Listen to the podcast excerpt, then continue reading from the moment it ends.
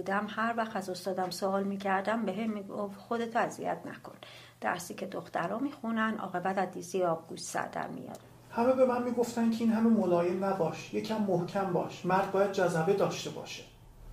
دوست من آرشگر بود وقتی عاشق کارشم بود. وقتی بچه دار شد همه بهش گفتن خیلی باید بیوجدان باشی که به کار ادامه بدی. سلام. تیما هستم. منم نیما هستم.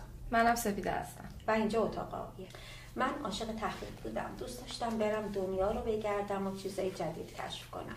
اما یه مشکل این وسط وجود داشت. من یه زن بودم. من از دعوا کردن بدم میومد. دلم می‌خواست شعر بنویسم کتاب بخونم ولی خب همه می‌گفتن این پسر یه مشکلی داره. چطور قرار آینده زن و بچهش رو اداره بکنه؟ دختر همسایمون بچه دار نمی‌شد. مادر شوهر شوهرش رو راضی کرد زنش رو طلاق بده و یه زن دیگه بگیره. چون میگفتش که پسر من چه گناهی کرده اون اجاقش کوره. امروز می‌خوایم در مورد موضوع پدر سالاری صحبت کنیم. به طور کلی وقتی سخن از پدر سالاری میاد وسط همه حیلا بودن یه مرد یا کلا مردا رو تصور می‌کنن. حیلایی که سالهاست به واسطه اینکه مرد هستن دارن روی زمین حکم فرمانی می‌کنن. مردم در واقع در پیرامون این بحث همیشه یه جپگیری دارن حالت تدافعی به خودشون می‌گیرن و با گفتن این که نه من اصلا اینجوری نیستم می‌خوان ضد زن نبودنشون رو ثابت بکنن یه جورایی. بله. اما در واقع ساخ... پدر سالاری با قدمت 4000 ساله یه ساختار اجتماعیه و در این ساختار پدر یعنی همون رئیس قبیله و بزرگ قبیله. اول اسمش رئیس قبیله بود و تبدیل شد به شاه بعد رهبر و بعدم ولایت مطلقه فقیه به حال اسمش هر چی که باشه مفهوم این ساختار اینه که قدرت و ثروت به فرم حرم طبقاتی در جامعه توضیح شده. یک فرمان در واقع اون بالای حرم یه فرمانده مطلق وجود داره که در مورد کل کشور جامعه تصمیم می‌گیره و این ثروت و قدرت رو بین زیر دستاش جوری تقسیم می‌کنه که خب قدرت و ثروت بین خودشون باقی بمونه. اکثریت مردم هم که در قاعده حرم به سر می‌برن و فاقد قدرت تصمیم گیری در مورد جامعه هستن. حالا بسته به شرایط جامعه یه رفاه مختصری هم دارن.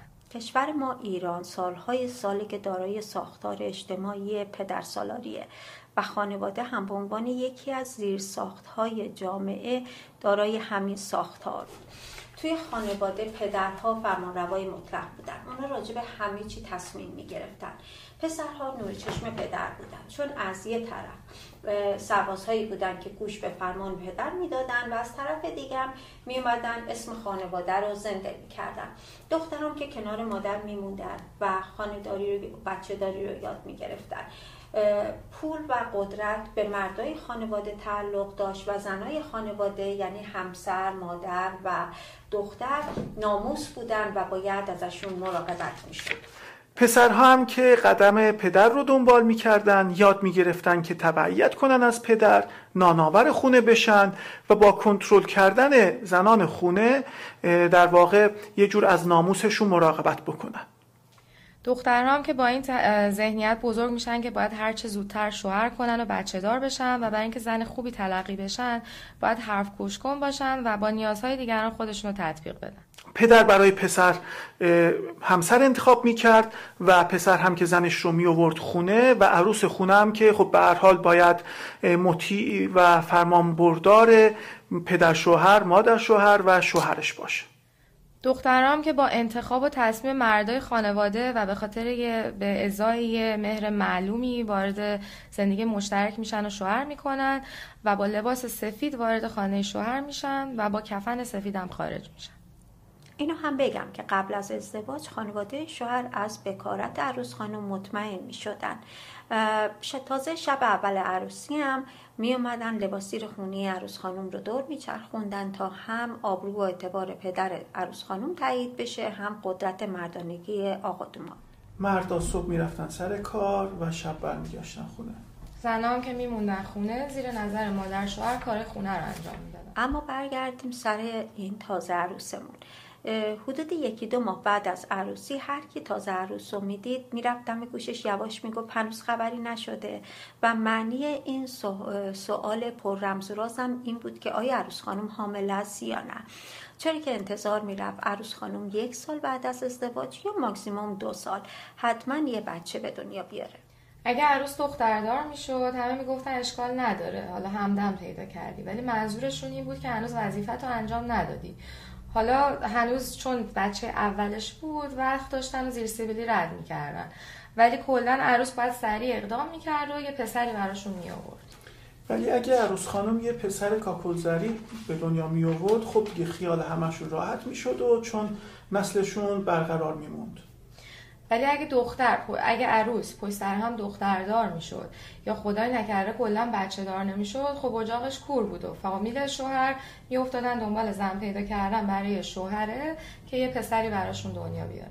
بله تو این ساختار پدر سالار ما رول های اجتماعی بر اساس جنس های بیولوژیکی افراد تعیین می‌شد. مردها جایگاه اجتماعی بالاتری داشتند اقتدار و کنترلگری از های مردانه بود. زنها جنس دوم تلقی می شدن و مطیع بودن و منفعل بودن از صفاتهای صفتهای خوب اونها محسوب می شد ادیان ابراهیمی هم که محصول همین عصر پدر سالاری هستند این تبعیض جنسیتی رو تشدید می‌کنن و در واقع این ادیان به این باور هستند که زنها از دنده مرد آفریده شدن زنها در بیرون راندن مرد از بهش نقش بسیار بزرگی داشتن و به همین خاطر همیشه یه گناه نابخشودنی به گردن زنها هستش. در واقع اولین افرادی که در مقابل پدر سالاری ایستادگی کردن خود پسرها بودن. پسر با رشد فردیت. پسرها اومدن تصمیم گرفتن که چرا بابامون به ما بگه چه شغلی انتخاب کنیم. ما می‌خوایم خودمون شغلمون رو انتخاب کنیم. ما می‌خوایم خودمون همسرمون رو انتخاب کنیم و می‌خوایم خودمون رئیس خانوادهمون باشیم. این شد که پسرها اومدن از سیستم پدرسالاری رو به سیستم مرد سالاری امروزی ایران تغییر شکل دادن. توی این سیستم جدید مرد سالاری همون نظام جنسیت زده سیستم پدر سالاری رو دارا هست. پسرها باید برن پول رن و از ناموس خانواده مراقبت کنن. زنها به عنوان ناموس خانواده تنها شغلشون خدمت توی آشپزخونه و رخت خواب مرد حق نداره که گریه بکنه ولی می‌تونه عصبانی بشه و فشای رکی هم استفاده بکنه. زن اما حق نداره عصبانی بشه ولی به جاش که دلش بخواد می‌تونه آپورو بگیره. مرد می‌تونه خیانت بکنه. خب مرد دیگه یه شیطنتی کرده حالا. زن اما اجازه نداره بدون اجازه شوهرش خونه رو ترک بکنه. حالا اگه شیطنتی بکنه و به اصطلاح پالونش کج باشه رگ غیرت شوهره می‌زنه بالا و خون زنه حلال میشه. و تو این جامعه واسه مردان مخزنی و سکس کردن هم که یه مردانگی حساب میشه. و هر زنی که بخواد خارج از این قالب رفتار بکنه و هنجار شکنی کنه و برخلاف روار جاری جامعه رفتار بکنه زن بد قلبناد میشه و فاحشه یا سلیت خطاب میشه. و توی این سیستم در واقع خانواده یک نهادی برای ارزای نیازهای عاطفی یا محل دریافت عشق و احترام متقابل نیست بلکه خانواده یه شرکته که توی اون جسم زن در ازای اینکه ازش مراقبت بشه با مرد معامله میشه و مرد می‌تونه بدن زن برای فرزند آوری یا رفع نیازهای جنسیش استفاده کنه. مهریه بالا عروسی مجلل و در واقع سرویس های جواهر هم بهاییه که توی این معامله برای جسم زن پرداخت میشه. و اگرم زنی نخواد این کارو بکنه یعنی هیچ کدوم از این عروسی و اینجور چیزها رو نخواد به عنوان زنی که راحت به دست اومده معمولا تحقیر میشه و احترام لازم رو بهش نشون نمیده. واقعیت اینه که این سیستم مرد سالار فقط به پشتوانه قانون به وجود نیومده. عرف و هنجارهای اجتماعی هم یکی از ستونهای اصلی شکل دادن به این ساختار مرد سالاری بوده که شاید اصلا ستون اصلی شکل دادن به این ساختار بوده. زنان به عنوان مادر که نقش تربیتی رو ایفا می‌کنن نقش اساسی توی این موضوع دارن و این بینش مرد سالاری رو خودشون هم اکثرا از مادران خودشون به ارث بردن. درسته. در واقع وقتی که ما خودمون رو می‌شناسیم میایم به وسیله بر اساس جایگاه اجتماعی خودمون رو تعریف می‌کنیم. معمولا گفته میشه که جامعه وجود داره و انسانها به درون اون پرتاب میشن. حالا منظور از این عبارت چیه؟ منظور اینه که وقتی شما به عنوان پسر توی جامعه مرد سالار به دنیا میایین یاد می‌گیرید که باید کار کنید پول درارید و زنهای خانواده مراقبت کنید. یاد می‌گیرید که بقای نسل خانواده به شما بستگی داره و اینکه اقتدار و کنترل جزء فضیلت های مردونگیه. وقتی هم که به عنوان دختر توی یه همچین ساختاری به دنیا میایید یاد می‌گیرید که شما از نظر جایگاه اجتماعی در موقعیت دوم هستید و برای جذب مردها باید مطیع باشید. خب ولی واقعیت اینه که الگوی مردانگی توی جامعه مرد سالار یه مرد آلفا هستش. به همین دلیل مردی که مثلا قاطیت مرد آلفا رو نداشته باشه و نتونه روی زنای جامعه اطرافش کنترلی داشته باشه کلمایی مثل بی غیرت و بیناموس بهش القا میشه تلقی میشه و حتی حالا ما یه کلم اصطلاحی داریم تو ترکی میگن طرف آروات یارمده و خب یه بار معنایی خیلی منفی داره واسه اگه تو خونه کمک کنن هم بهشون میگن زنزلی. از سیستم مرد سالار مردها هم به اندازه زنها آسیب می‌بینند این سیستم به مردها اجازه نمیده که هوش عاطفی خودشون رو تقویت کنن.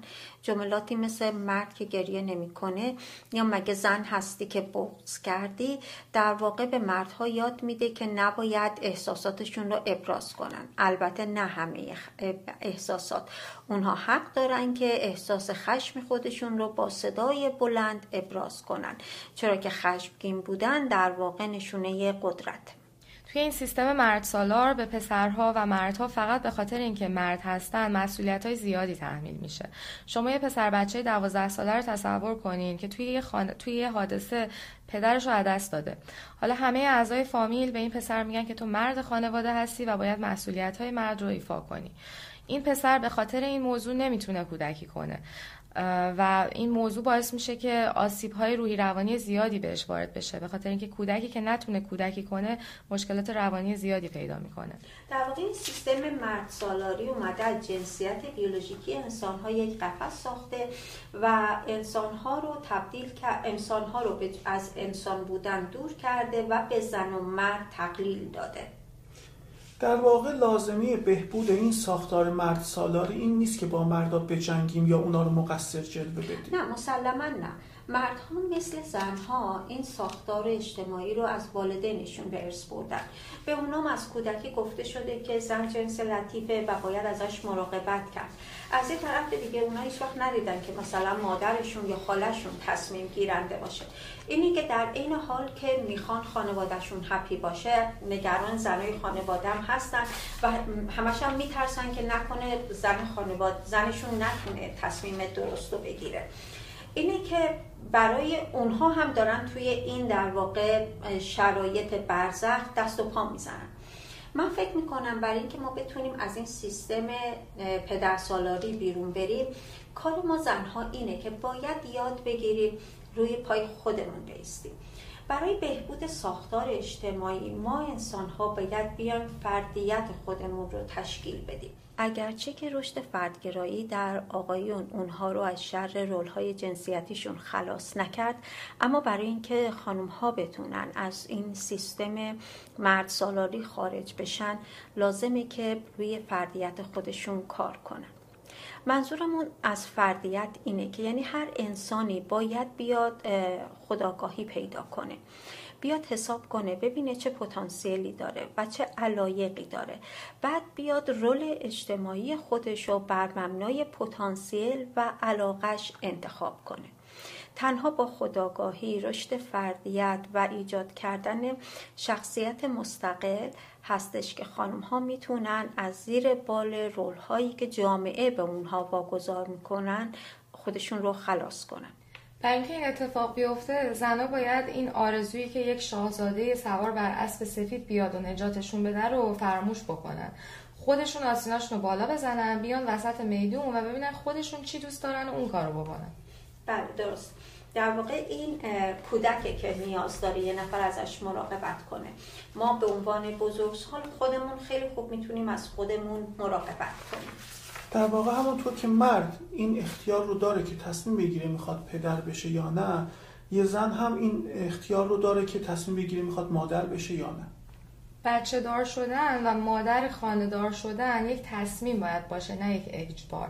و یه زن و شوهری که می‌خوان یک مرد و زنی که می‌خوان یه خانواده تشکیل بدن باید با هم صحبت کنن بررسی کنن و تصمیم بگیرن که توی اون زندگی هر کدومشون می‌خوان چه نقشی رو ایفا کنن. دقیقا. برای رهایی از سلطه این سیستم باید از مفهوم زن و مرد دوری کنیم و به همدیگه به عنوان انسان نگاه کنیم. نیاز به آزادی و رهایی باید از درون سرچشمه بگیره. با ما باشید. ما در سایر قسمت های اتاق آبی در مورد سایر موزلات ممنوعه جامعه ایران صحبت می‌کنیم. ممنون مرسی. ممنون از شما بدرود. تا بعد.